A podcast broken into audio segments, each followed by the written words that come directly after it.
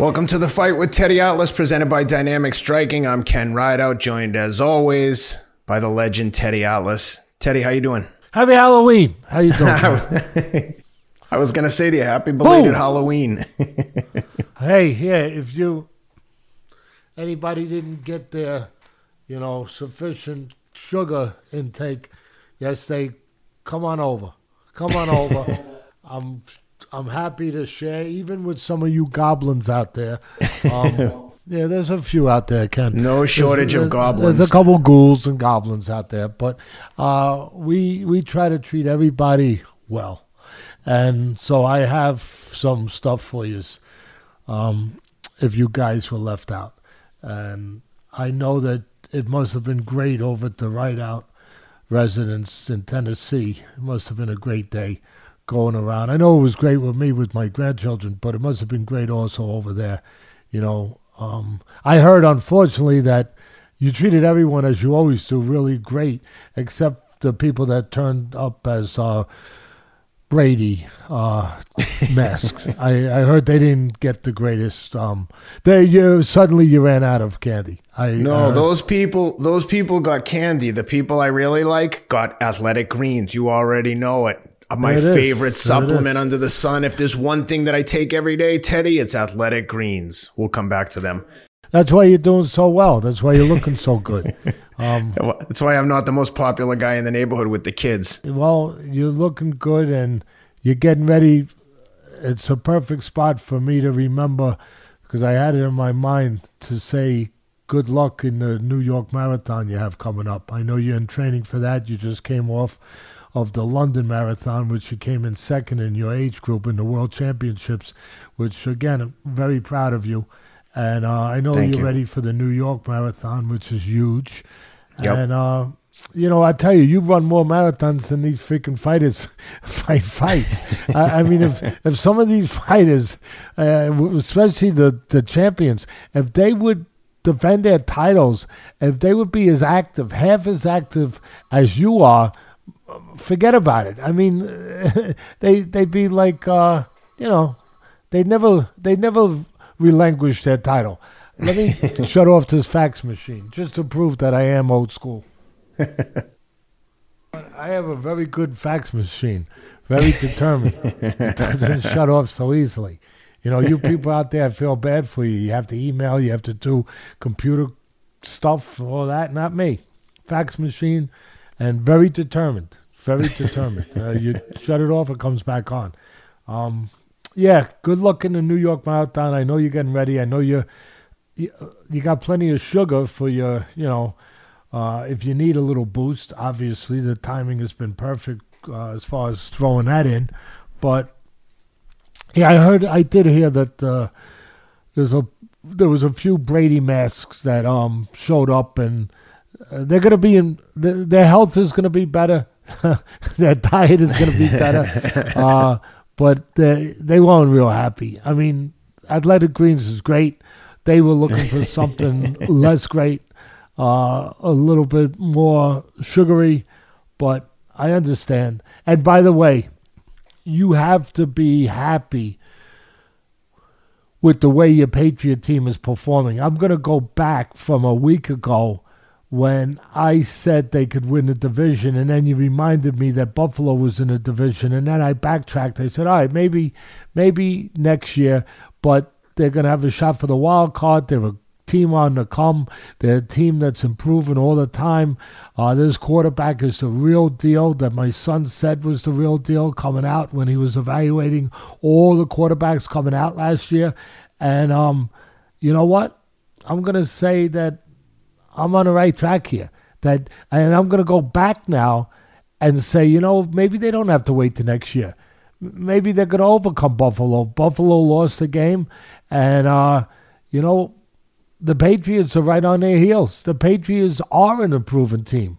They're they're good. They got they still got two against Buffalo in like six weeks and eight weeks. They got them at home and then two weeks later away. So that's going to be an entertaining matchup for sure. No, it's going to be great. Listen, I I really like the acquisitions they made, the drafts they made. Um, of course, you still got Belichick. I didn't see too many Belichick masks out there. Nobody seems to want to. that that's kind of like you, you know that's kind of like wearing the Grinch mask around Christmas. You know what I mean? like he's great. Don't get me wrong, but not too many people want to want to see a guy. He's not exactly a barrel of laughs. No, no, he's he's he's not. He's uh, he, he certainly is not. But anyway, good to see you. Good luck in that marathon. T- tell me a little bit about how many people are in. Are you in a separate category in the New York Marathon? How's that work? There's like 50,000, 40, 50,000 oh. total. Wow. But um, I will race in the. Um, Uh, obviously, I'll be in my own age group. I will be trying to obviously win that. But there's a masters division too, 40, 40 and over that I would love to win that as well. So you just never know who's going to show up. There could be some like current pros that just turned 40. Bernard Lagat. There's a bunch of guys that are, that are like legit, like professional marathon runners. But if those guys don't show up, I don't think any age groupers over 40 are going to beat me. No, I don't either, but I'm going to go back and, and jump on you a little bit. You're part of my team over here. You don't say if they don't show up. Let them show up. Let them show up. Let them show up. Invite them to show up. Bring them because we're still going to beat them. We're going to take them on. We're going to give everything we can. And you know what? My money's on you. My money's on Thank you and Athletic Greens and um and and Swedish fish. I've been eating a lot of Swedish fish because my grandson, my grandson, God bless him. You know, I got two beautiful grandsons and one beautiful granddaughter, and the one that's here living with me, my grandson who's four years old, little Joseph, and little Teddy is in Vegas, of course, and uh, little Mara is here with me too. And I tell you, he he's going up to houses, and I, I'm I'm everyone's grandson they loves them and loves their grandparents. I get it. I'm not unique, but it feels so special and it feels unique when your grandson goes up and they come out with a basket of candy and he looks through it for Swedish fish and he says, I'm getting these for my papa. He likes these. that's nice. that that just that that is a uh, that's like winning a world title. That, yep. It doesn't get much better than that. So take me where we're gonna go there, Kenneth. All right, we've got to make up ground. We got to go back two weeks. Shakur Stevenson gets the win over Jamel Herring. Um, probably as expected. Yeah. The young up and comer takes out the old lion. Felt terrible for Jamel Herring. I love him. He's such a nice guy.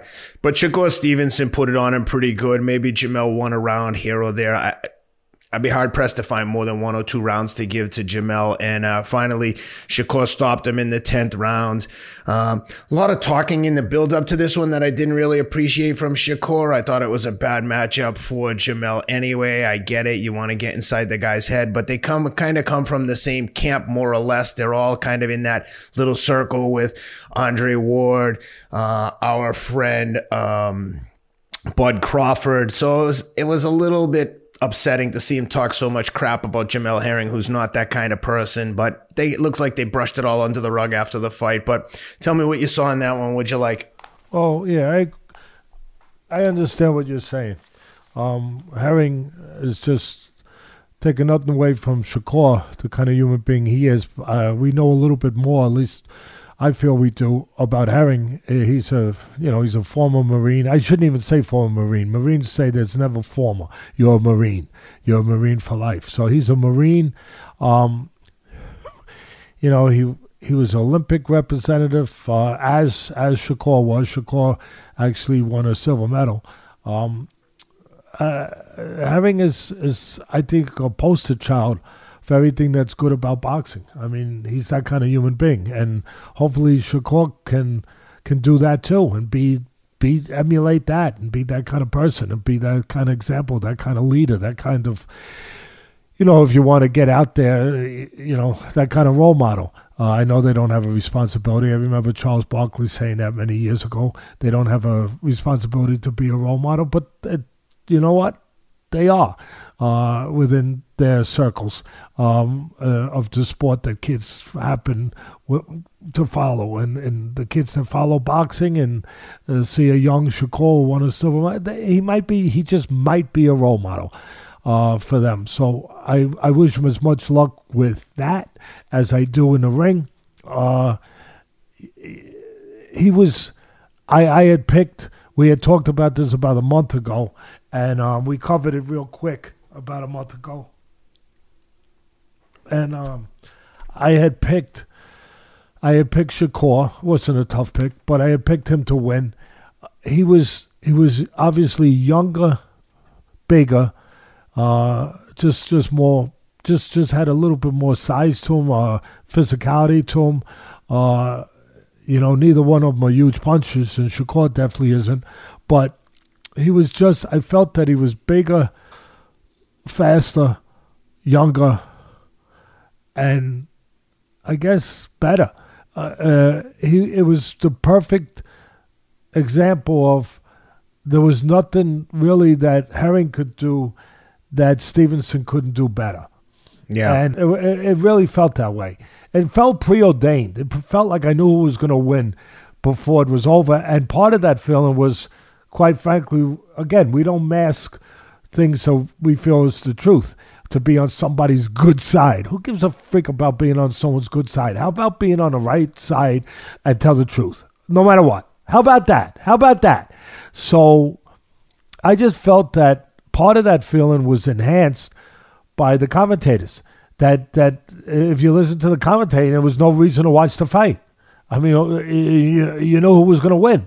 I mean, you talk about getting preferential uh, preferential treatment. He got that. He, he he got that.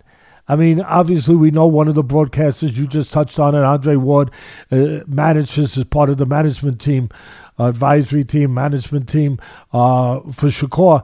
Well, it sure as hell felt that way. Uh, he, again, it just felt that everything was on. Herring really, truly was fighting an uphill battle. Uh, everything was against him. Everything. And listen, I'm going to say things that maybe some people get brainwashed a little bit because when you're listening to the commentator they're only saying one thing, you sometimes you you do through osmosis you get brainwashed a little bit, you get hypnotized a little bit, and you might think that it was uh, you know it was just one guy in the ring, uh, but it wasn't.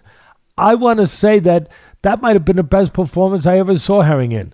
Yeah, I, because what he was up against, as I just described, he was he was outgunned, but he behaved like a well, like a champion and like a marine.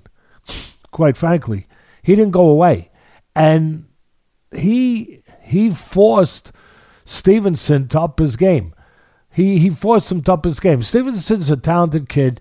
He's not a big puncher, but he's he's got talent in all the other areas, and technically knows what he's doing. The people doing a good a good job, a good job with him. Physically, he's got the talent. Blah blah blah blah blah blah.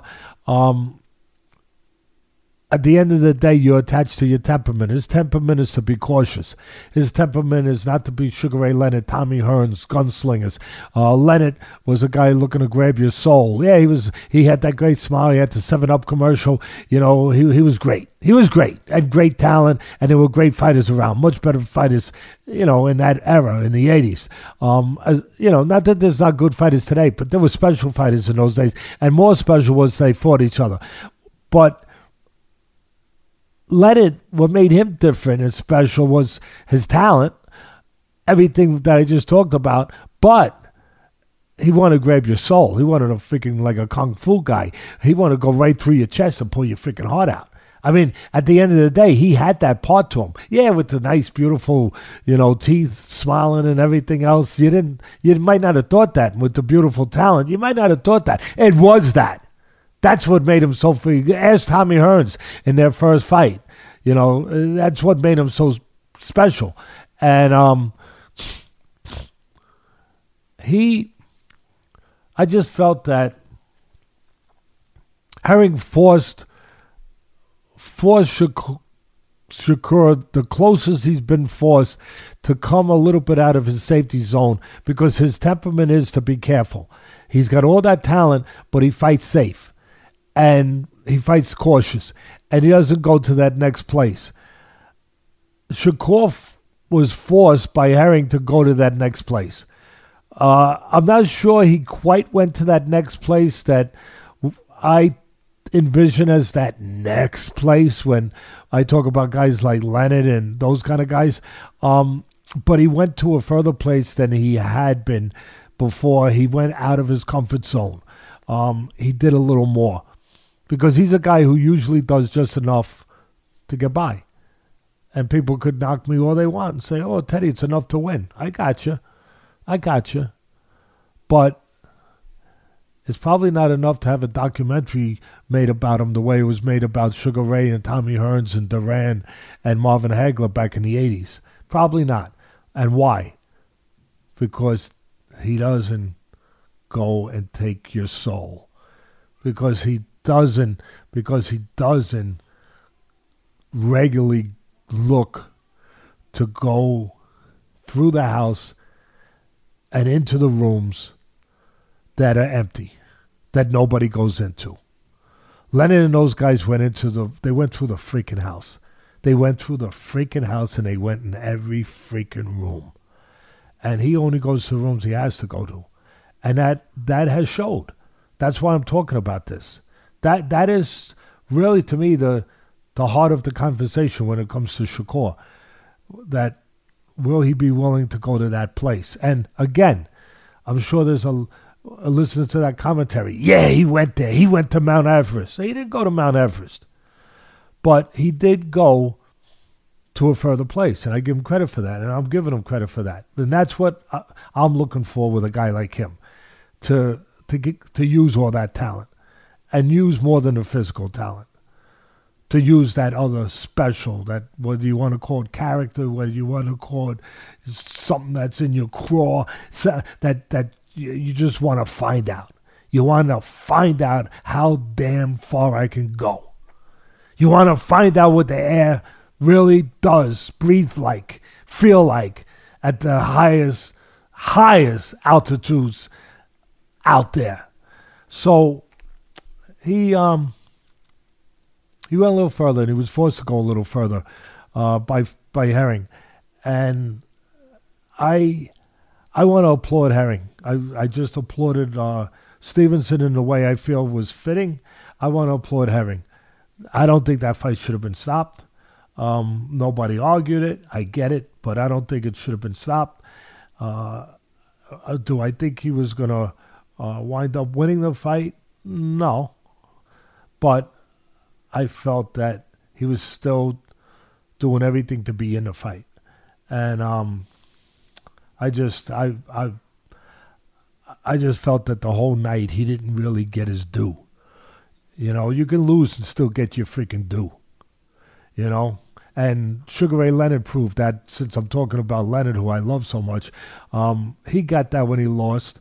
He lost to Duran in the first fight. He got his due for the way he fought for the way he fought, for the heart he showed, for the bravery he showed, for, for the chances he took.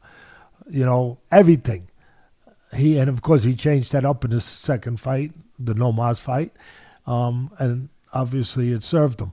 But that first fight is where he really won fans that he hadn't won with just his talent. He he hadn't he he he won a lot of people with the Olympic gold and with the talent, the Golden Boy, but there were fans out there still wanted to be won over by how he would behave when the time came, as a, as their feeling of being a champion, their feeling of being a fighter. And I know it's wrong sometimes. Who says you can't counterpunch? Who can't says you can't be like Shakur and be smart and be? Uh, that's that's what you want. That's what a good trainer wants. Of course, that's what I want. But yours will want to just know that, well, that's driving a car in the trunk, in the trunk of the car, is that is that guy. You just want to know that. And Leonard showed you that. Leonard made fans in that first Duran fight trust him. That they feel like I can trust this guy. He's more than good looks. He's more than just God given talent. You know, he's more than just a guy who got more than we got. You know, when when it came to the talent pool and and what what the genetic pool, he's more than that. He's a guy who also will reach down. which we have to do every freaking day. You know, that's that's yeah, and and they want to see that with Shakur, I think, with a, with that talent, and and they got a little bit of a peek that he's he is capable and willing to go that little extra, and and um, but Herring was the guy who made him go that extra, which a lot of people probably didn't think he would have to make him, or he would make him go that extra, and again, Herring is. Uh, I, I think he beats a lot of guys that night, other than Shakur. Uh, Yeah. that night. Uh, you know agree. he, yeah he. I, I think it was his best performance ever. I know what I'm saying, even though he lost. I get it. That's it, Ken. That's that's my uh, that's my story, and I'm sticking to it. Yep. I'm in full agreement. Uh, let's jump over to the all action UFC where there's very few mismatches, but one of the first right out the gate was an absolute beatdown by Islam Makhachev on Dan Hooker, the sturdy and dependable Dan Hooker, who's been in with a bunch of guys and as tough as they come. And oh my God, Teddy, it looked like a knife through hot butter. He ran him right over, submitted him. I mean, it was ruthless. He looks unstoppable at uh, 155. Dying to hear your thoughts on this one. Yeah, listen, I can't argue with anything you just said, Ken. And um, but I will say Hooker's a guy who you know is I don't know if he's shop one or, uh, but he is that great rock. Um, but the great rock that keeps getting banged at, and and when it's banged at that often, um, it starts to chip. It, it starts to chip a little bit. You know, he's he's been getting banged at, and he's that great rock, and he represents everything you said. A test um, to this kid, uh, a guy who's reliable, a guy who's who's a monster when it comes to heart, and you know, dealing with what he has to deal with and finding a way. But he has been a rock that's been getting banged at, banged at, and and starts to chip a little bit. But uh, the first thing I think about Islam, I think about Khabib, uh, because he's a, he's a, he's from that stable. He's from that part of the world. He's from that. Uh, he's from that mindset. He's from that teaching. He's from that style, and I think you have to mention it because it shows. Number one, but it shows in more than physical traits and physical ways, where you see the way he does his thing, where he does his business, you know, in the way that he does it. It's the way he carries himself. It's it's it's almost like there's a it's almost like there's there's an air that was with Khabib. Khabib was more than just a great wrestler and a great UFC fighter and a great champion. He had gotten to that almost mythical, mystical place where, as hard as these guys are to intimidate, uh, Khabib got to a place where he he influenced them in a negative. I'm not going to say intimidate because these guys are what they are, but he got to a place where he influenced them negatively in mental areas. Khabib got that was part of his power. I know it was his wrestling and his strength and all those, all those, all those things and the technique and the confidence, the belief that he had. Um, his upbringing with his father, the training methods, you know, his destiny, what was driven into him to be his destiny. Uh, kind of like a Tiger Woods by his father, that he's going to be the greatest golfer, you know, or, or Lomachenko by his father, you're going to be the greatest fighter. Uh, from an early point, his father drove that into him. And when he got in the ring, it was more than just his physical, technical talent. It, it got to the place, Ken, where Khabib had a different advantage. He had kind of what Duran had and Sonny Liston had and Mike Tyson had when they were at their best. Uh, just something that came with them, uh, a reputation, an influence of over these fighters that they were dealing with something special, something scary. Now listen, I, when you're fighting a great puncher or real fast guys, I get it. That's something to be wary of, and you are wary of it, and you're prepared for it. Uh, and these guys face those guys, right, Ken? They face those guys. Yep. But I'm talking about different here. I'm talking about something different. I'm talking about they're the boogeyman. That's what I'm talking about. That that it's one thing that if you know you're fighting Frankenstein, you know when you're a kid you're thinking, well he's slow and he comes at you and he's scary, you know. And Dracula, just make sure he don't make sure that Frankenstein don't get his hands on you. Make sure Dracula doesn't bite you in the neck. You know those those guys all. I get it, but the boogeyman, the boogeyman, comes from the dark. Nobody really knows who he is. They just know he's the boogeyman. he's the boogeyman. And this Khabib has that boogeyman about him. And so does Islam, where, again, it's almost mystical and mythical already. Already. Now, he's got an advantage because he's following Khabib. It took Khabib his whole career to get that. And this guy's going to get it sooner because he's attached to that. But that's what I felt. When I was watching this, I felt not that Hooker was evaporated mentally or diminished mentally or damaged mentally, but there was but put it this way, he I think he felt different. I think they all feel different going in there with Khabib in the past and this guy now. They feel different because of the boogeyman effect. Yep. Uh, that that there's something about this these guys, the way they carry themselves, the way they look, the part of the world they come from, the way they're taught where they have a reputation of being the best in that area. But but more than just that, just a silent killer look, just a just something else that's going with them in the air. Yeah. And I felt that. I felt that. Want to just say specialness? Okay, I felt that specialness. And then when you have a great talent, we all know what his great talent is same as Khabib, getting on the floor and getting those guys there. He feels he can't get beat there. Well, just like if you have, say, a great punch like Wilder. Wilder had a great. He, unfortunately, he didn't learn the things he needed to learn to go to, you know, to completely bolster that and and be put around that to supplement it.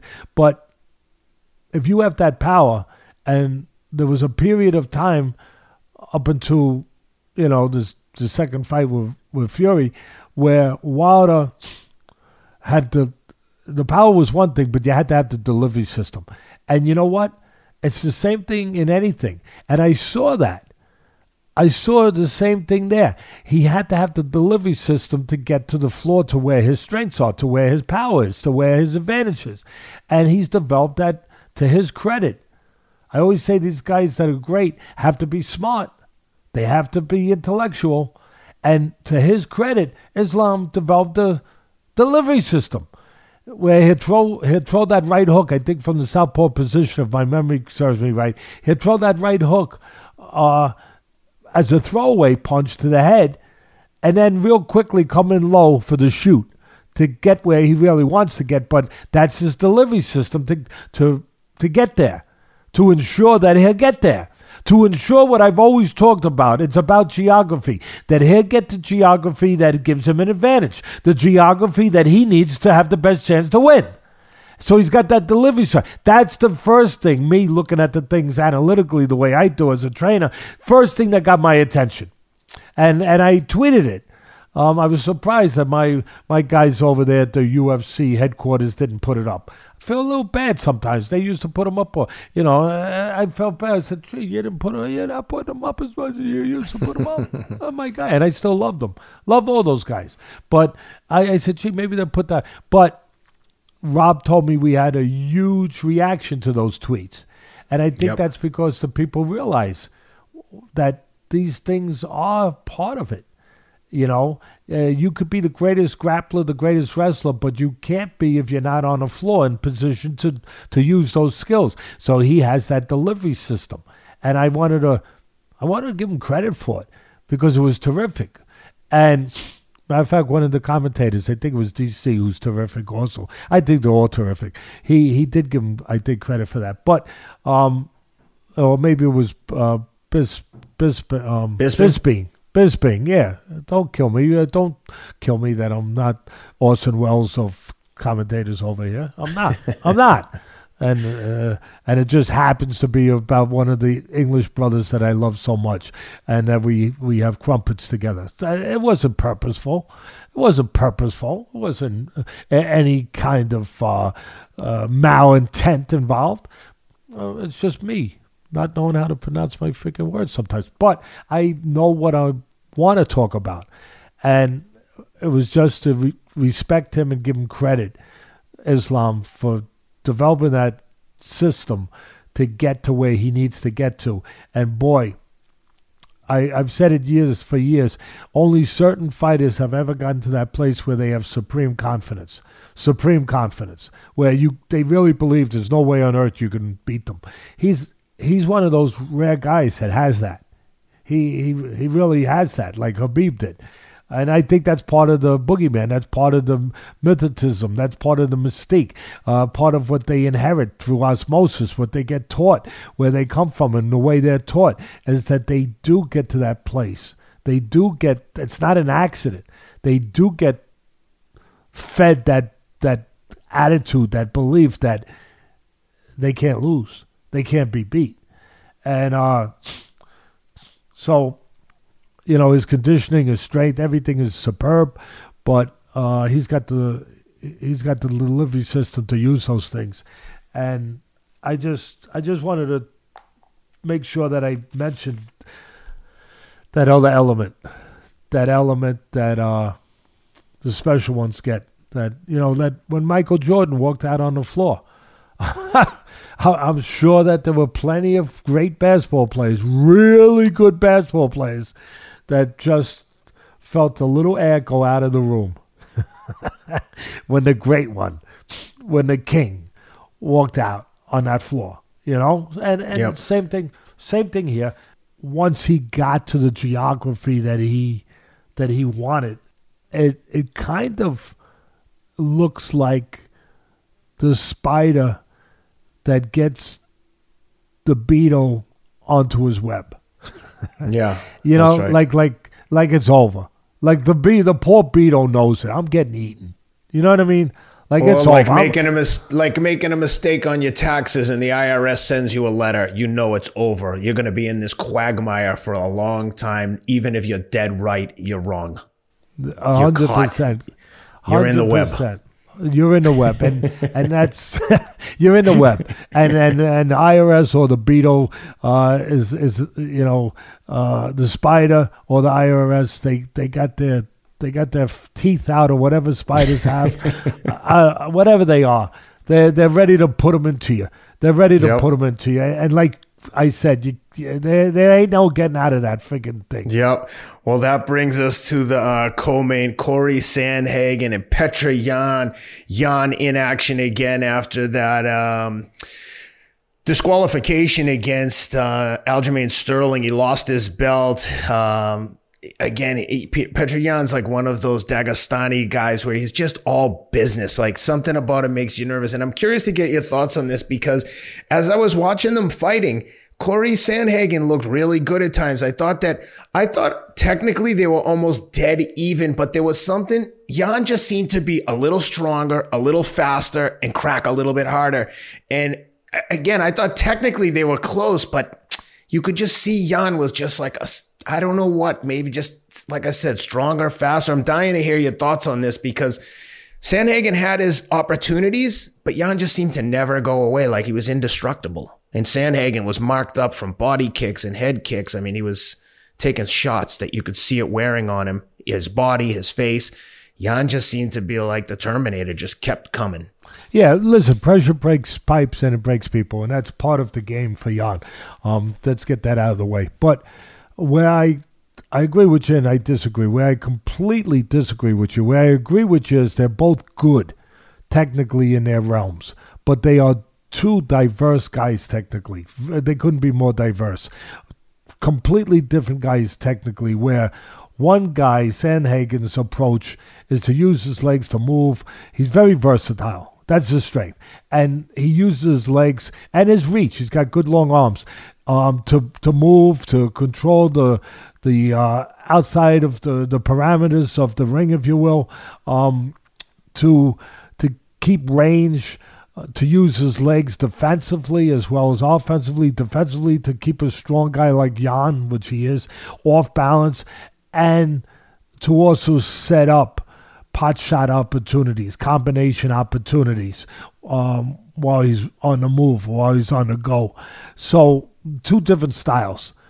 And g- both of them good with their technique. His technique, again, Sandhagen is to, to move, to pot shot, to box.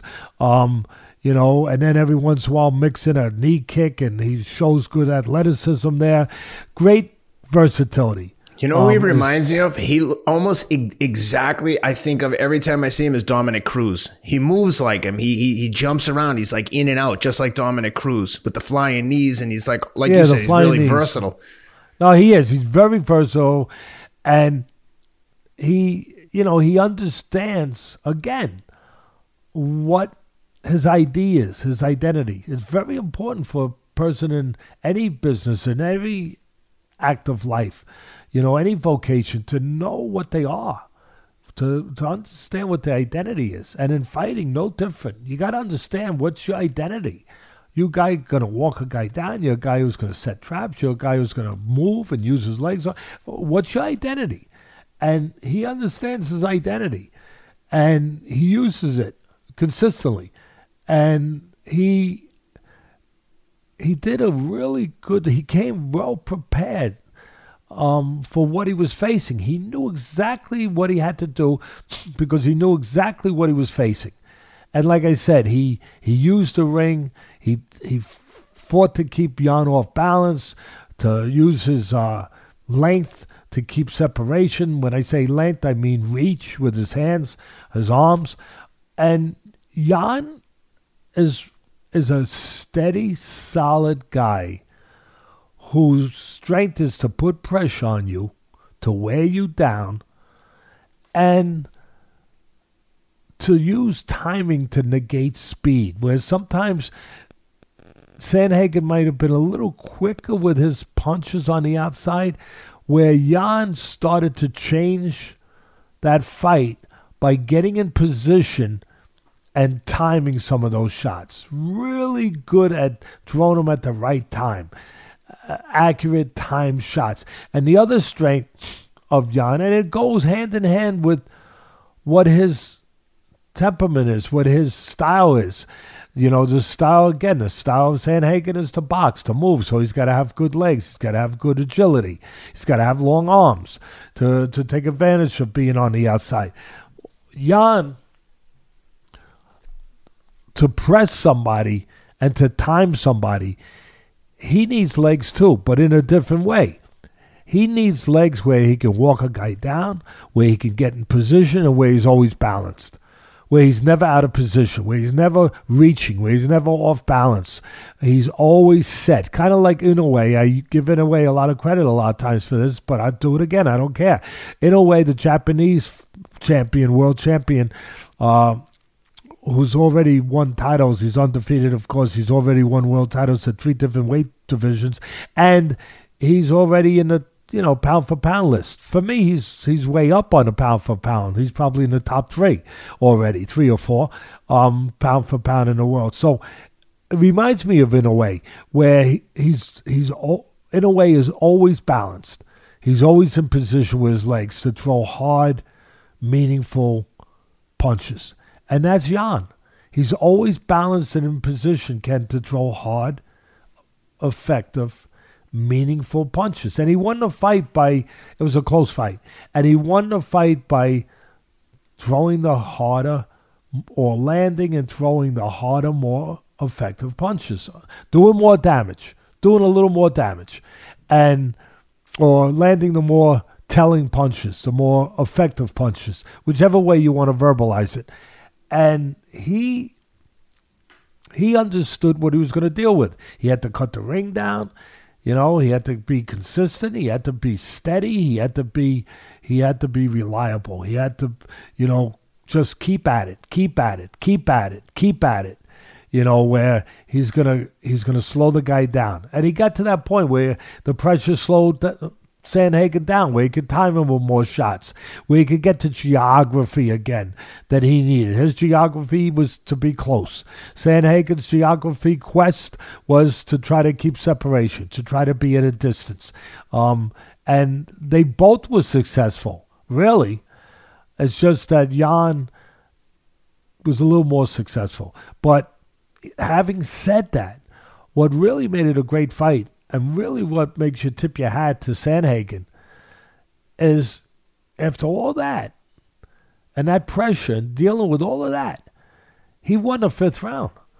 He pulls yeah. himself together, son of a gun. He pulls himself together and he goes out there looking like he was maybe starting to be controlled, dominated is too strong a word, but controlled.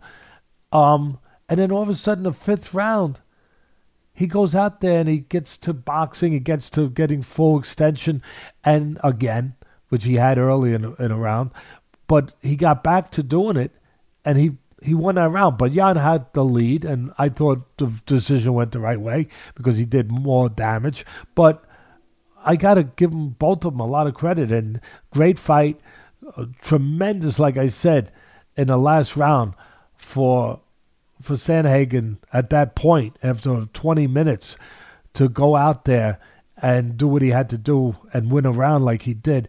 The thing that I thought Yan did wrong in that round and in the rounds where he got outboxed a little bit was when he didn't use the jab enough. The jab is so important for two reasons when you're a guy like Yan. One is when the guy's outside pot shotting Ken, the jab of yours will stabilize him. It will control him. It will keep him it will keep him from dominating. Give him something to think about. You know, give him a taste of his own medicine. And it's so important to use that jab with those kind of guys. He's he wasn't using his jab Yan enough in those spots. And another another reason why if you're the Yan and you're obviously a little shorter, you know, in your stature and your in your physical size, you're a little shorter, you want to get close. There's no better way to press than behind the jab to keep the guy from pot shotting you, to keep, like I used to say on ESPN, I'm sure somebody's probably saying it now. um, you know, they might be using that term now. But anyway, the way I used to say was put bugs on the guy's windshield. What did I mean by that? I meant the jab. The jab is putting bugs on a guy's windshield where it's hard for him to get vision to have clear vision, to see you coming. The bugs on the windshield is the jab. And that's what that's what Yan needed to do when he was pressing in the fifth round. Press behind the jab. Don't just press. Press behind the jab. Put bugs on the windshield of Sandhagen where it's harder for him to catch you, counter you, time you, whatever the freak you want to call it, coming in. But that's both of them. Both of them were just was just tremendous. It was a great fight. Um, I feel, in summing this one up, I feel that Sandhagen, you know, that was for the interim title. I I felt that Sandhagen, when he gets to these moments to be a champion, he's really good. But the guys that he at that next level, and the guy that in this this was his first title. But when he's at that top, top place, the guys that he comes in second to are really tremendous. They're great. They're special.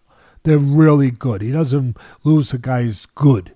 He loses only to the guys really good. And for me, that was the case where he was good enough to be um, he was good enough to be a world champion if he had a little bit more luck in the draw of who was going to be there that night for the title. He's good enough, but he ain't quite good enough when it's somebody that, in other words, to beat him, you got to be special. And I feel that Sandhagen right now, for me, is kind of a little bit of a a gatekeeper in the way that if you you gotta if if you want to be champion, you can get past this guy. You deserve to be champion. Yeah, you know, and and he's he he's that gatekeeper, and I think he's going to one day be more than a gatekeeper. I think he's going to go through that gate himself. I, I, I, I feel because at the end of the day, all of this will get him to that place. All of this experience, you know, all of the things that, that you go through and that you can learn um, when you have the right attitude. And he has the right attitude. You can see it. He's going to wind up being relinquishing that title as gatekeeper one day and going through the freaking gate and being yep. a world champion himself. But I wanted to say it that way, and I, I felt that that's well, that's what I saw. Well, before we get into the main event, Teddy, I just want to take a quick minute to give a shout out to to my favorite insurance company, and these guys insure my most important asset, me, Athletic Greens. Shout out to these guys. I love them. As you know, I've been taking this stuff every day for the last several years. I travel with it. I take these travel packs everywhere I go. These guys spend 10 years with top doctors and nutritionists getting this formula right. It tastes good. It's good for you. And again, I consider it like an insurance policy for my body's immunity and overall health never go anywhere without them. Honestly, if you go to Athletic Greens now, use the promo code ATLAS, A T L A S at checkout. They'll give you 10 free travel packs with your first order. Awesome value. Can't say enough good things about these guys. And honestly, I never go a day without it. If people ask me all the time, what do you take for training here, there? If there was one thing I took that I would tell you to take, it would be Athletic Greens. I take it every single day. And, um, look at we all have our top priority and responsibility every day should be to our own health and that goes above everything else because without your health you're useless to anyone else so if you don't take care of your top responsibility you well you're doing everyone around you're doing yourself and everyone around you a disservice. So shout out athletic greens. Check them out. Use the promo code atlas atlas for special offer. Thanks athletic greens for being with us. Love having you on the team. Teddy let's talk about the main event. Oh my God, Glover Teixeira gets the upset victory over Jan Blachowicz. When I first moved to Westchester from New York City, when I had my second, my third son, uh, we moved out to the country and my landscaper was a Brazilian guy and he knew I liked fights watching the UFC. And he said to me, Oh, one of my guys on my crew is Glover Teixeira. And I was just, I, I couldn't help but to think about that as he was standing there at 42 the new light heavyweight champion of the world in the UFC was like landscaping in Westchester, you know, 12, 13 years ago. Even then he was, you know, in his prime and now 42 years old to win the title. Man, it was so awesome to see. Super happy for him. Both very nice guys. Hard to root against Jan, but man, it was nice to see Glover get the win and uh, two awesome sportsmen after the after the um, fight congratulating each other. It was fun to see. How'd you like it? When I watched that, I watched George Foreman. That's what I saw. I saw George Foreman. I uh, George Foreman won the heavyweight title at what forty five. Uh, Teixeira yeah. does something so difficult, so almost impossible. He wins, and that does doesn't only win it at forty two, wins it against a tremendous tremendous champion, a guy who had beaten a great Adesanya when Adesanya, of course, moved up in weight, you know, to do something that shows you how special Adesanya is. That he had, that he that he had, not just the courage. They all have courage, but he had it inside him to to want to move up to, to take that challenge, to take that challenge, to find out. And a lot of guys wouldn't have moved up from middleweight to light heavyweight. Adesanya does that. He got beat by Blachowicz, and um, only because how good Blachowicz is. So, so Teixeira didn't only do something extraordinary at 42, he did something extraordinary at 42 against somebody extraordinary. And I mean, Blachowicz, when I say George Foreman, because George Foreman did it at 45, but also because of the power and the punch. I mean, George, George, you know, I mean, he he could hit a tree and take it out of its roots.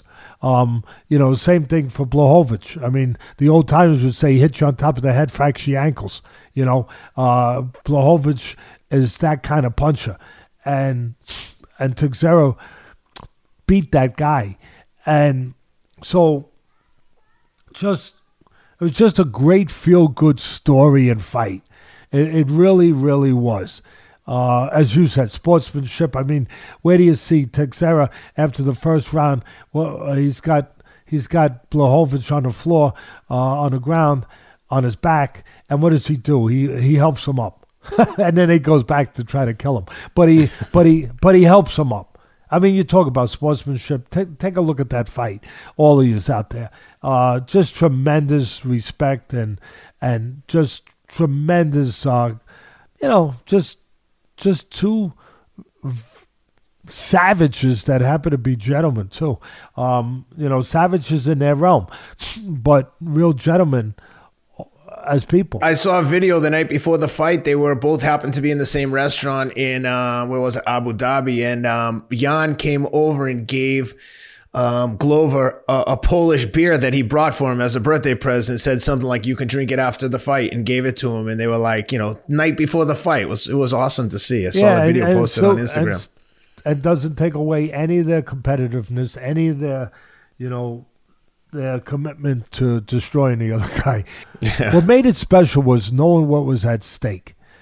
It was the last shot for Teixeira, the guy that was a landscaper, Definitely. the guy, the guy that was a landscaper, as you said, Ken, a guy that. Uh, thank God you never told him he didn't cut the hedges properly. Thank God. thank, Ken, Please, I wouldn't have to show with my partner I want to have it with right now. Thank God you didn't say your pruning is a little, uh, a little to be, you know, questioned here. Oh yeah, how about I prune your head? So, so thank God for that. That's that's uh, you always were a gentleman, and thank God. The thing that made it extra extra was again knowing that this guy, th- this beast of a man who had been dedicated to this business for 20 years. This was going to be, he had one title shot before. This was going to be his last title shot. This was going to be it. This was it. Lights out after this. Knowing that that's on the line, that you you know this you're not you're not getting you know you're not getting another go around, and to know that that was at stake, I felt it. I felt it. And he had that advantage. I think that's an advantage that you can't quantify. You really can't quantify it. Um, they're both prepared. They're both strong. They're both this. They're both. I get it. Uh, he's tremendous on the mat. Tremendous. Matter of fact, in the first round, I tweeted that this is this is savage chess. They're on the mat, but they're playing chess, getting moves, making little moves, the technique involved, everything on the floor. The, this is savage chess on the floor. You know, like when you go to a resort when you were a kid, and if you were lucky enough to go to uh, some kind of resort or some place with your parents, and and outside they had the dartboard and they had all those different kind of festivities uh, to play, but you also had the giant chessboard. Remember that, Ken? The giant chessboard with the giant chess pieces bigger than you. And you yeah, yeah. And you could walk out on the floor of that, and you could move the chess pieces around on the floor while you're standing there. Well, that's what this was. This they they were moving these giant chess pieces around on the floor. Uh, in that first round. Were, they weren't just laying on each other. They were looking for an edge. They were looking uh, for a, any kind of advantage they could get. So you, you got that the first round. And you got the geography playing in there again. You got Teixeira getting where he wants. He's got the edge down there. He's got the edge down there. I would say probably that uh, has the edge standing up, and and he gets dominated pretty much. He gets kept on the floor. Blachowicz the first round. He, he's kept on the floor where Teixeira wants to keep him, and I think it was so important because he sent a message. He sent a message right out of the gate that I'm gonna I'm gonna get what I want. I'm gonna be the boss. I'm gonna be the champion when this night's over, and I'm gonna be the boss tonight. And I'm gonna be where I want to be. And there's nothing you can do about it. I'm I'm going to I'm going to instill my will, my my physicality over you. I am, I am, it's going to be what I want it to be. Uh, and he sent the message I can put you where I want to put you. That's an important message to get out of the gate. And he does that.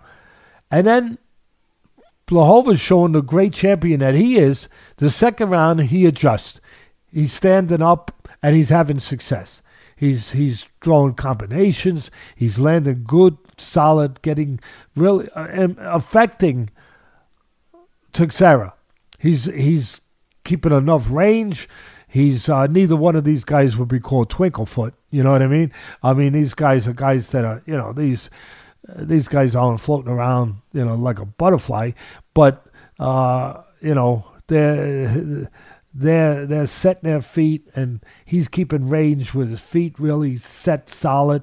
Uh, and he's getting off at the right range. He's getting off. He being obviously Blachowicz. He's getting off combinations, good shots, and he's he's doing what he has to do to change the course of what happened the first round.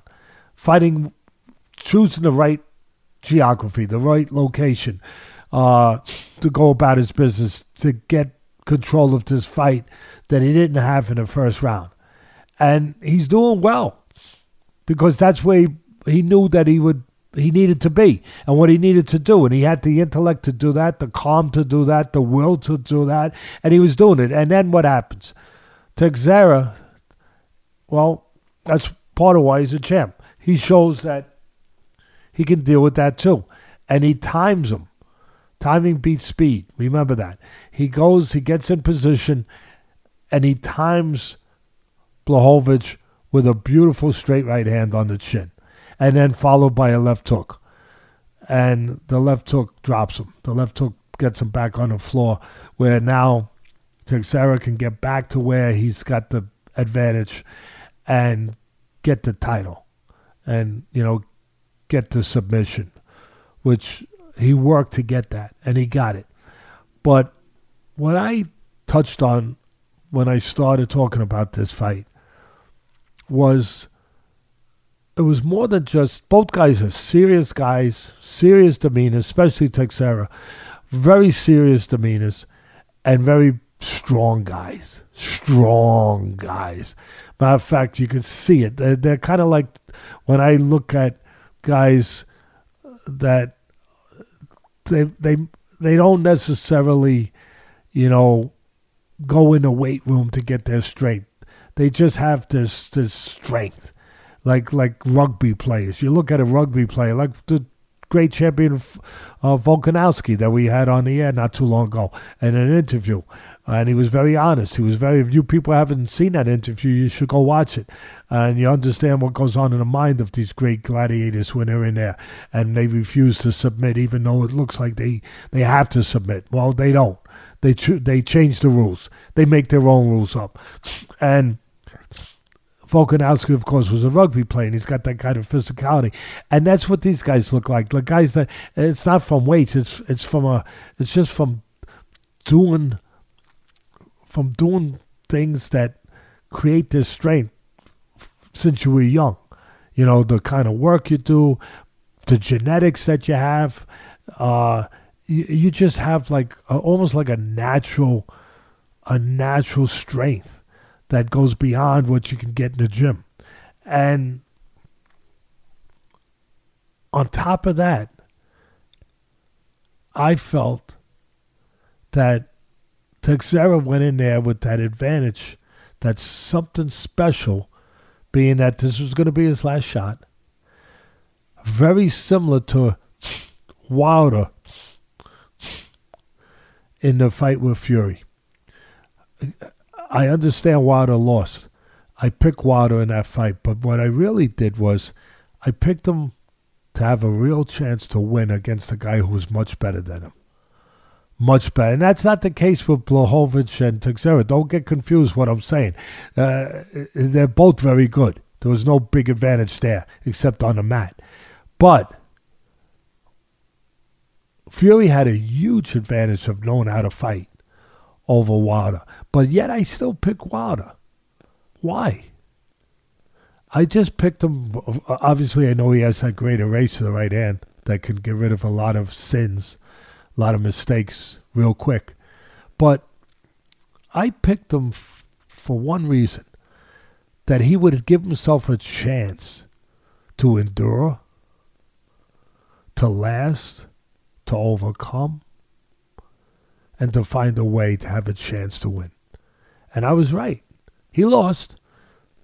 But what was that thing that I took him, that reason I took him, that gave him the chance to endure, to last, and to have a chance to find a way to win? It was because, like I said at the time, in a Rocky 3 movie, where Rocky's getting ready to fight Clubber Lang, his greatest test, his greatest challenge, maybe his only real challenge ever. And Mickey doesn't want him to fight him. And Rocky says, Why not? I'm the best. I'm the champion of the world. I beat everybody. Look at all these guys. You didn't. You beat setups. You beat guys that were setups. You beat guys that were handpicked. And now all of a sudden he's thinking, was I ever champion? Was I ever really champion, or did I just beat guys that were, as Mickey says, were handpicked? Was I ever champion? Can I walk down the street and ever feel like a champion? Can I look in the mirror and ever see a champion look back at? Was I ever champ? Or were all those guys I beat just a bunch of bowling pins that were lined up for me to knock over? Because I had a bowling ball in my right hand. And because of that, he was fighting for something special. He was fighting for his identity. He was fighting for who he freaking was. Not for a title, not for a purse, but for something much, much, much, much more than that. And I'm fighting right here with my back killing me while I do this. But that's okay. That's what we do. We fight. We fight. And he was fighting again for something much bigger. To be able to know who he was. And Wilder showed that. And that's why he got up. That's why he came that close and dropped Fury twice in one round and came that close to being right. That's what kept him in the fight. That's what pulled him. That's what drove him. That's what gave him a chance that night. Well, the same thing. Not in a way that he had fought setups, because nobody fights setups in the UFC, but in a way that he knew this was his last champ to ever be called champion. After being a landscaper, busting his freaking rear end, as a landscaper as he was training for UFC. 20 years in this freaking brutal, brutal business. All the scars, all the everything, the cuts, the scars, the bruises, all of that. After 20 years of that, this was his last chance to make it right, to make it worthwhile. You know those scars that these UFC guys have, the the ears, the the on their eyelid, on their eyebrows, everything. You know what? They look a lot better when you look at them when you're champion. That's for sure. They look a lot better. You don't regret one of them. You don't regret one of them because you know where it got you. It got you to where you wanted to be. It got you to be a world champion and called a world champion the rest of your life. That's what he was fighting for. That last chance to be what he took all those scars to be a champion. His last shot for it. He had that hovering over him, and I felt it. I really did. As, as they were getting ready, I said, "Oh my God!" I heard the announcer say, one of them say, "He's a three to one dog." I said, oh, "That's a good." I, I, I wish I had the phone number for my bookie because I just had a feeling. I just if had we a can feeling. teach you, if we can teach you about the internet, you could have made the bet right on your phone. You're But I right. digress. It's costing me money. It's costing me money. I need to learn that. Uh, and I, I just felt it. You know, you get those feelings sometimes. Yeah. Ken, you just, I I, just felt like I know the other guy's three to one favorite. I know why. He's younger. He's he's tremendous. He's all the things I just said he was. But I just said, soon as I, soon as I heard, I, I just saw him walking in there. The way he walked in there, and then I heard him say that he was. This is his last shot. Obviously, second title shot. He's been. uh He's been in the game 20 years. And I look at him. I just looked at his, I don't know, It was just the seriousness, the steadfastness in his face, in his eyes. And and then I heard he's a three to one underdog. I said, Oh my God, he's gonna win this fight. He's gonna he he's gonna win this fight because he's got what I just described that Wilder had going for him, even though Wilder didn't pull it off. Wilder gave himself a chance where otherwise he wouldn't have had a chance because he was searching for something else. And I said, This guy is in a different position than Wilder. Wilder wasn't good enough technically and quite frankly, you know, physically in the other areas, except for the right hand, in the other areas that Fury was. This guy, Teixeira, was. He was equal in just in all the areas. And, and, he had this. He had this. He had the last chance in his life to be somebody. Now, now understand what I just said. I'm not saying that he the rest of his life he wouldn't have been nobody. I'm not saying that. But he only wanted to be one freaking thing. He wanted to be a champion. That's why he was a landscaper. He didn't want to be a landscaper. He was a freaking landscaper because that's how he could be a UFC fighter. Because he had to make money somewhere while he wasn't making money and while he was paying his dues to be a UFC champion someday. He didn't want to be a landscaper. he had to do that. But he wanted to be a champion. And this was his last chance to be that. His last chance to be that. And he wasn't going to be denied. He wasn't going to get out of that freaking ring. And like he said so beautifully, so eloquently, for the big animal that he is, so eloquently, he said afterwards in a post fight interview, said, How did you do this? What, what? He goes, I knew. This is my house. my house. I've lived in this house for 20 years. I know where every speck of blood is. you gotta love it. He looked at the floor, and I remember in a couple fights prior to that, somebody got cut, and I remember seeing when they had a camera shot on the canvas. I remember taking note in my head that the blood was all over the canvas. And so he's literally looking at what I had seen on a on a obviously in the pictures earlier, and he's looking and he's saying, This is my house. I live in this house. I've lived in this house for 20 years. I know where every speck of blood is in this house. and he did. He said, I'm comfortable in this house. And I wasn't leaving this house without what's mine. What's mine. And he was, that was it. That was it. Everything else but that was it. That was the extra, you know, that that's that's the extra thing. That thing. That thing. That was that thing that we all yeah. strive for. That we all strive for. That that thing that gnaws at us, that you know, that we think it annoys us. It doesn't annoy us. It prepares us. It ensures us. It looks out for us. For all of you out there, that was a beautiful lesson. For everybody out there that believed that at one time they had a destiny for something special and they committed to it and then they started doubting if they ever did have a destiny. They started wondering, did I ever have a destiny? Yeah, you did. It's up to you to not give up on it too soon because it's your destiny for it to take this long. It was his destiny for it to take 20 years. That was that was it, Ken. That was his journey. Somebody's journey, some people's journey is shorter, some are longer. That was his destiny. That that it's like you're going down a road, right? And you want to get somewhere. It's your destiny. It's your journey. You want to get somewhere, and suddenly a freaking giant tree falls right in front of your path, and guess what? It holds you up. And when at the end of the day, with all the time that it took to remove that tree, to get that tree out of your path so you could continue your journey towards your destiny. With all that time, you start to think it's not your destiny. You start to think that, oh, uh, it took too much time. the time that I lost doing this, it kept me, excuse me, it kept me from my destiny.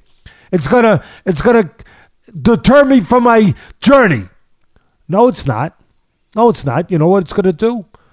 The muscles that you develop picking up that freaking tree, that that you didn't think you were to have to pick up on your journey, that you think just wasted time. The muscles you developed in picking up that tree to clear the path are the muscles that you're going to use down the road to fulfill your destiny.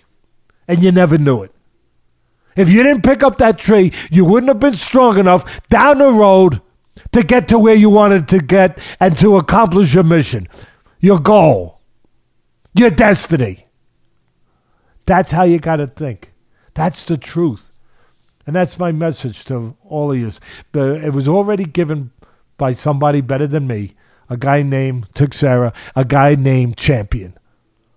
But I would just fill it in. Like I said, the first day I started this this podcast with my good friend Ken now, I said I wanted to be more than just delivering news and and obviously opinion and strategy of fight and uh, understand better in depth what these fighters, these gladiators, these warriors go through to understand more than just the ABCs of it, more than the X's and O's of it, to, to understand what's really at stake, at risk, what's really behind all this. But at the end of the day, I said, I hope to use this podcast as a way of connecting the dots in life in a fight that we're all in. And for me, today was another opportunity to connect those dots because of the champion Teixeira, what he did and how he did it and how he got there. It was it was special. Yep. Well, speaking of great champions, let's congratulations again to Glover Teixeira and let's turn our attention to boxing and we've got the um the current king of pay, at least pay per view king, the great Canelo Alvarez in action this coming Saturday night against Nashville's own Caleb Plant. Uh, Caleb, a big underdog in this one. You wouldn't know it. Listen to him talk. He sounds very confident. I like Caleb. I hope he does well, but he's in tough this weekend against the Golden Goose, Canelo Alvarez. What are you looking for in this one, Teddy? I'll get past the first part of the movie for those people that sometimes want to see the end of the movie. Um, I'll get past the previews and go right to the end of the movie. If you want to know what's going to happen, just go back and watch Canelo and Billy Joe Saunders. I think it's a repeat. I think it's as close a repeat as you could get. I think that Plant is very similar to Saunders, except Saunders might have been more physical, a little bit stronger, but same sort of style, maybe mentality. Um, maybe uh, maybe Plant is a little quicker. Uh, but at the end of the day, both guys that made their living basically boxing, being technically sound in pretty much all areas, but not and I said the same thing when I picked Canelo to knock out Saunders to beat Saunders. And A lot of people were getting on me saying, "Oh no, Saunders is going to pull it off. Saunders is going to blah blah blah blah blah blah blah blah whatever." I'm not right all the time. We know that, but when I break down a fight, you know how I what I feel like, Ken.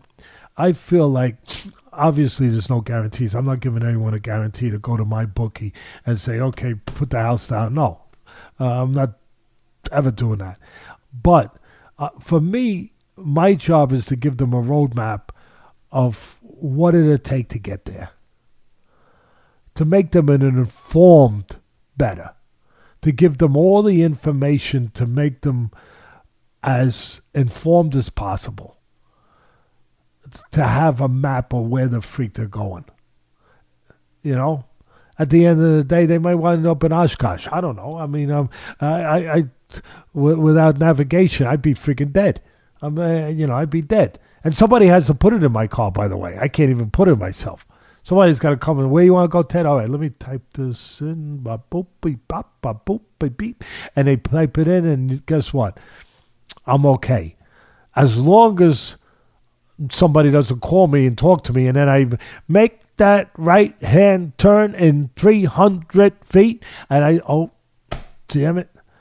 That was 200 feet ago. damn it. I'm lost again. I'm lost again. But that's that's for me. That's my job.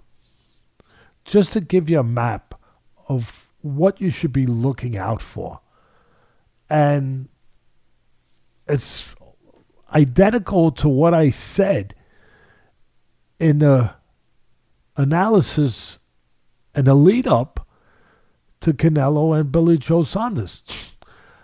I said that Saunders is the kind of guy like Plant that is technically good in probably almost every area. He's got pretty good legs, he's got pretty good form with his punches, he's got decent speed, he's not terribly slow. Uh, you know, he's he's got uh he knows how to he knows how to box on the outside. He knows how to counter. He knows how to fight inside if he has to. He's he's a guy that's pretty well rounded and situated and and pretty much kind of checks all the boxes you would want to check to call yourself a proficient, decent boxer. But there's one thing. As as well rounded and proficient as he is, and pretty much in pretty much every area. The one thing that Saunders was not and Plant is not, neither one of them is great in one area. See, that's the problem. They're all pretty good in one area, in all areas, but none of them are great in one area. And when you want to beat a guy like Canelo, you probably got to be great or pretty damn close to it in one area to beat a guy who is very good, if not great, in a couple areas. You have to be great in at least one area to beat that guy. At the end of the day, anything that they can do, Canelo can deal with at a better level, at a higher level. And again, if you want to be the store, you want to be that store that's better than Macy's, better than Gimbels, better than I don't even know if Gimbels around anymore. Um, better than Bloomingdale's. You better have a store that has one department in it, Ken. That's better, at least as good, if not better, than some of their departments. At least one. Oh, as a store, you don't have to have all of them, but you better have one department where you have better quality product than them. One, just one department. Otherwise, you, you got no shot over Macy's, over Bloomingdale's. Well, I don't think that Plant has a shot over Macy's or Canelo because he doesn't have that one department where you can kind of wrap your hopes around and say, okay, I can win a fight if I'm good enough in this one department.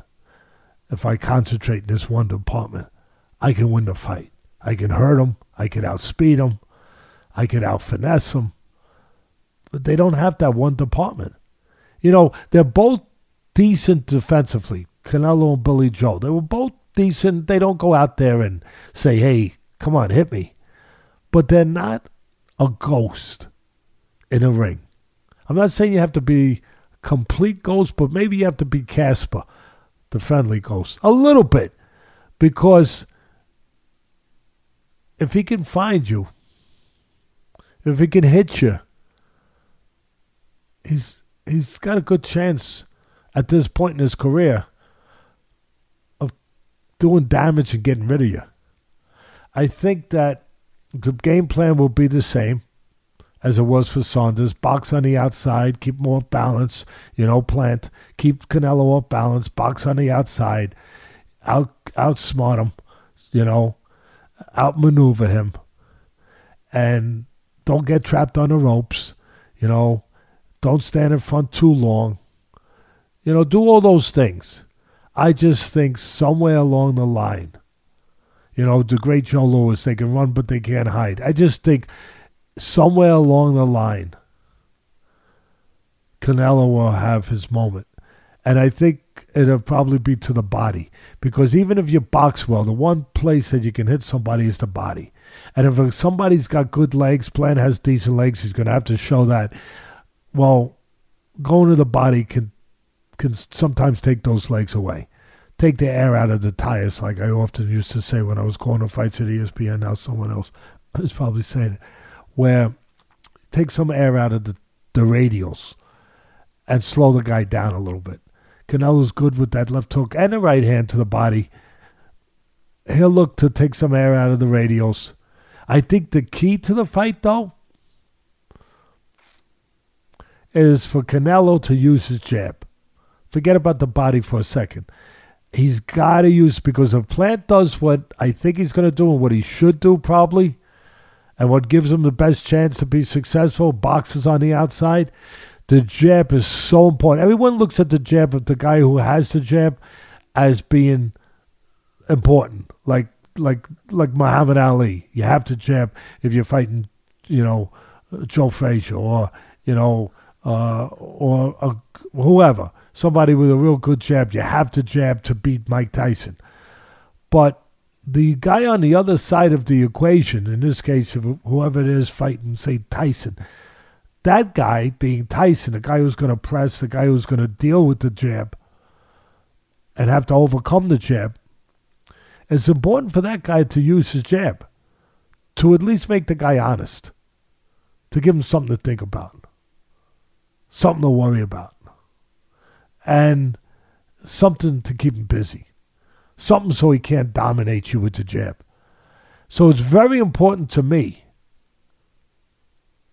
for Canelo to use that jab to to stabilize to stabilize Plant on the outside, to keep him from having a jabbing party, to keep him from dominating with the jab, to keep him from just keeping him where he wants to keep him, to close the gap, to keep him honest, to keep him from pot shotting. Because if, if Canelo's not jabbing, Plant's going to look to pot shot, which, which Saunders did in spots effectively until he finally him down and broke him down and got to him. But so the jab is really important for Canelo. Obviously, it's important for Plant, I know, but it's really important for Canelo not to just walk in and look for one shot. If he does that, then Plant's got as good a chance as he could have. But I just see Canelo using his jab to stabilize him, uh, Plant, c- control him from pot shotting, control him from having his way, track him down, and eventually stop him around the ninth round, tenth round, with a body shot. Let me ask you this before we go any further. For the guys at my bookie, if you know if you're gonna place a bet on this uh, fight, please go to my bookie. Use the promo code Atlas for a fifty percent credit on your first deposit, up to a thousand dollars. Um, we love the guys at my bookie. They've got lines on everything. But Teddy, the line on this fight is Canelo minus a thousand plus five hundred on Caleb. Do you like Canelo enough to lay ten to one odds? I don't know if I like anyone, and I don't know if I like you enough to lay ten to one on. um, and I like you a lot. I like you a lot. All right, I don't let, know let I, because one. anything anything can happen. Anything can happen. Cut. Uh, I mean, things can come out of the sky suddenly. Go ahead. All right, let me ask you this one. Over under nine and a half. Under is plus 105. Over is minus 125. I would so give me the give me the odds again. Nine and a half rounds. So halfway through the 10th. Plus 105 for the under, minus 125 for the over. I go on. I take a venture on the under. I'm with you. I, I take a venture on the under. Um, and I'll tell you one other thing. I've talked about the other fights about something in the ass, something special, that X factor, you know, that intangible. I'll tell you what the intangible here is, Ken. Um, this fight might have been won or lost. Might have been lost already. It could be. It could have been won. It could have been lost. Maybe, maybe neither. But when they did that press conference, and Canelo shoved him, and then he came back with the punch. Plant came back with the punch. When Canelo slipped that punch, and then counted back and wound up cutting him his glasses, whatever it was. But he came back with the counter. He might have won the fight right there. Uh, put it this way: he may have made it. He might have made the odds go up to a thousand to to what it is now. I don't think they were that, that high at the time. I really don't. But he might have made the odds go up because he might have made it more difficult for Plant to win because one of the intangibles, one of the X factors that you can't quantify physically, but it's there. To pull off an upset, you have to have belief you can pull off the upset. You got to have that confidence, that belief. A lot of times you'll talk to a guy that pulls off a humongous upset like Buster Douglas with Tyson, 30 to 1 underdog. And afterwards he said, I always knew I was going to win. And, and they really, they believed it. You have to have that belief. Some of that belief might have been lost at that moment. Maybe I'm wrong, but some that's part of the bad. The, put it this way: the hill that he's climbing, plant, it got a little higher. It got a little steeper when that happened. To overcome that, to make sure that that doesn't interfere with his mindset, the psychology that he has to have going into this fight. That that that became a part of it. That suddenly played into it that that happened. You know, sometimes you could be in the locker room and you can lose a fight. You could just lose a fight in a locker room. You could lose a fight walking to the ring. Yeah, something psychologically just goes awry. It just gets it just gets twisted. So you remember something, you think of something, you see something. And believe it or not, that can happen. Does it happen to the great ones? No. But it can happen to a guy who wants to know if he could be great that hasn't found out if he can be great yet.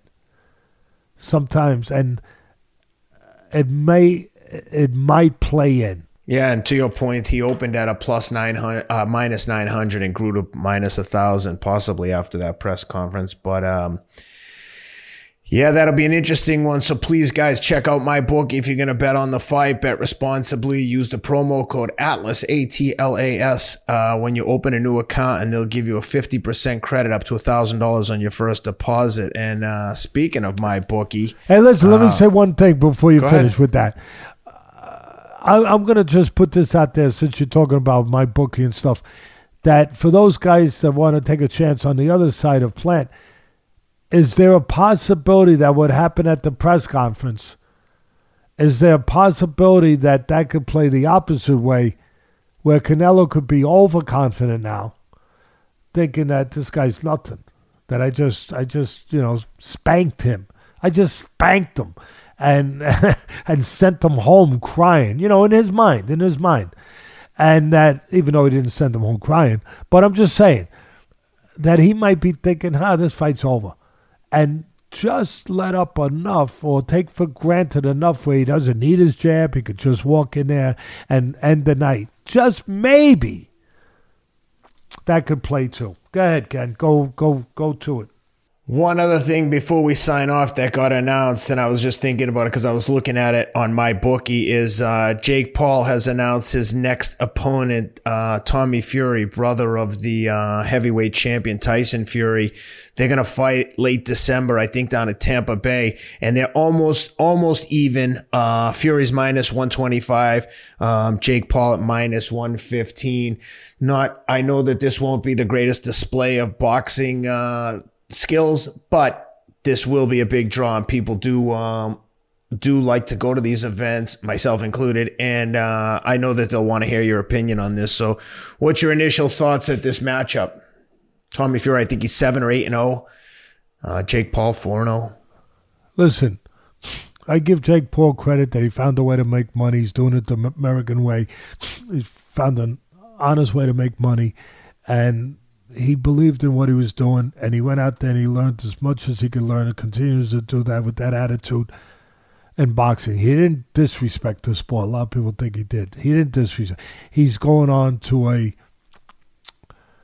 a different aspect of the sport, if you will. Uh, it's not boxing in the realm of you know with the competition being the competition that it is when you turn on usually a a, a fight or boxing match of, uh, you know, it, it's obviously he's picking guys to Warren boxers, he's picking guys to uh, MMA guys, and you know different guys like that. But one one of them was a basketball player, but and then, but it, you know, and then he did a hey, he did a good job with Woodley.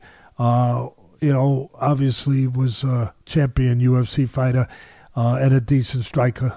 But the thing that I give him credit for is he respected the sport enough to go out there and get a trainer and to work his backside off to try to get as good as he could. And then he's being smart. He's picking his spots, and he found a way to make money. You can't can't really knock a guy for that. And again, uh, for the people that say he's disrespecting the sport or he's uh, diminishing the sport, no, he's not. He he's found the he's found a different dimension, a different outlet. Uh, you know, uh, he found a different forum to do it. What he's doing, it's a whole separate forum that he's kind of invented in a way.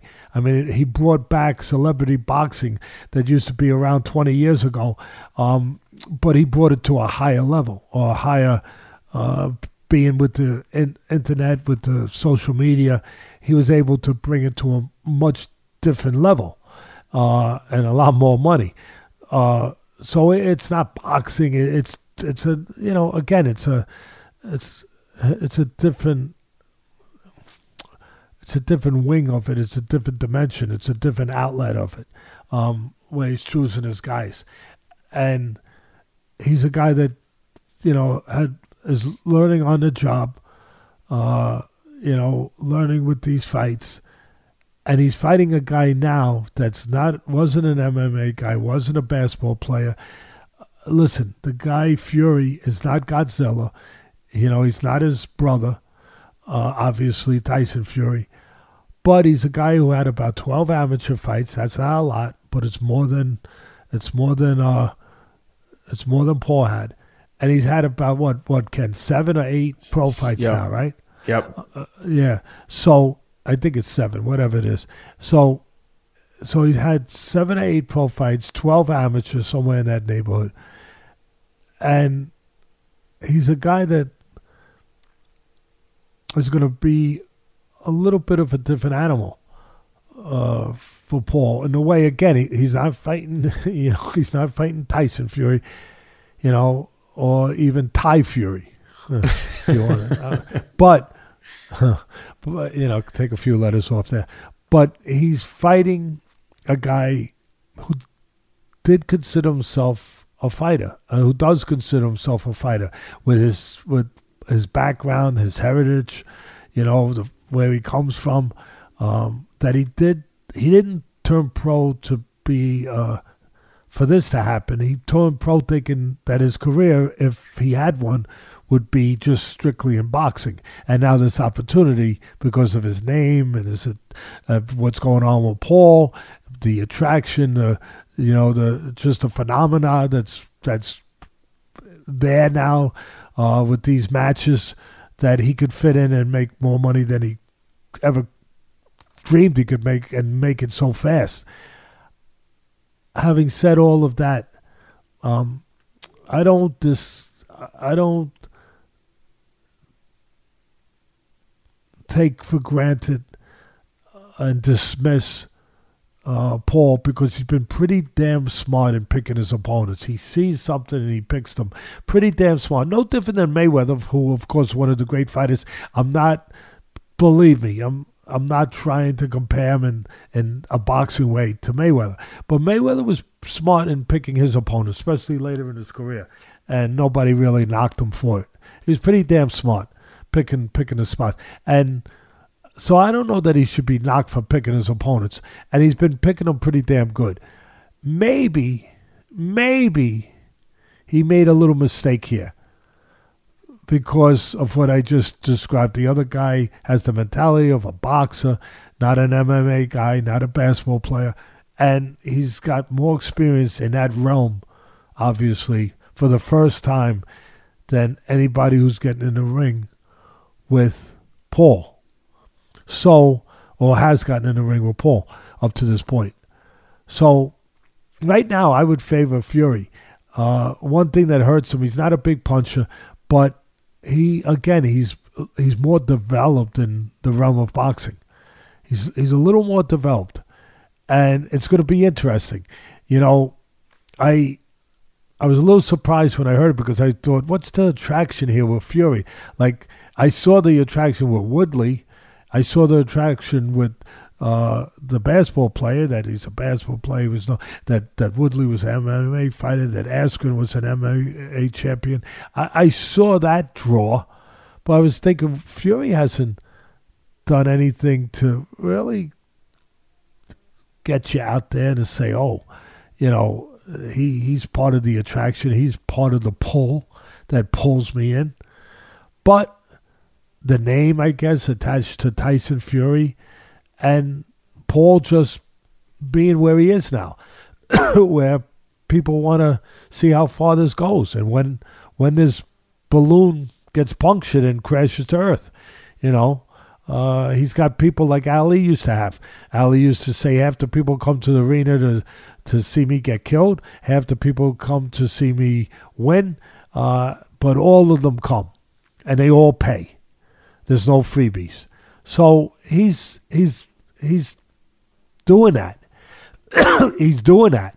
And um, at the end of the day, if I had to make a quick pick for my bookie, which I don't, but if I did, I would probably favor and say there's a reason exactly for what I just broke down. For me, at least in my mind, for what I know about this business, they have the right guy, the favorite, Fury. Interesting. Well, it'll be interesting to see how that line moves over the coming weeks uh, leading up to that fight in, uh, I think it's December 18th, if I'm not mistaken. But um, Teddy, this was a good one today. We covered a lot, and uh, I appreciate you doing this. I will see you in New York this coming weekend. We've got a lot to cover. Tons of fight action coming up this weekend. Big UFC card, as we've discussed already. Canelo and Caleb Plant. So we'll have a lot to break down. Oh yeah, hundred percent, Ken. And I just want to use that moment. You just reminded me of it. Uh, thank you. Uh, where people are going to be for the lookout because you're coming in. We're going to do a fight plan. Yeah. Uh, on on the uh, Porter Crawford fight, which is a very interesting fight. A very I I have Crawford my number one pound for pound guy in the world right now. So yeah. Uh, it's gonna be it's gonna be interesting because I, I used the term gatekeeper earlier. Porter's a gatekeeper for the welterweight division. Uh, sure. He is. Uh, yeah, you know he he's only lost twice. He's lost to top guys, and uh, to Spencer Thurman. Thurman at the time was was definitely a top guy, and he uh, he's competitive with everybody. He, you know, he's he's he's a truck that that just trucks on, and he he tests people. He tests people with their will. Obviously, physically, he tests them. Uh, but mentally, he tests them because he's that ocean that keeps coming to the shore, pounding away, pounding away, wave after wave. So it's going to be very, it's it's going to be interesting, and uh, we're doing a fight plan on it. So just letting the people know ahead of time to be on the lookout for that fight plan, and uh, for Ken having really good legs in that fight plan because uh, he would have by that time, uh, you would have run a marathon by then, right? That's right. Uh, yeah, and he'll be the and and I I might have to call him champion that day. that's that's the plan. Well, listen, thanks for doing this, Teddy. It was great seeing you as always. And guys, thanks for being with us. Please subscribe to the channel, share the links. You know the drill. Thank you for being with us, and uh, everyone have a great week.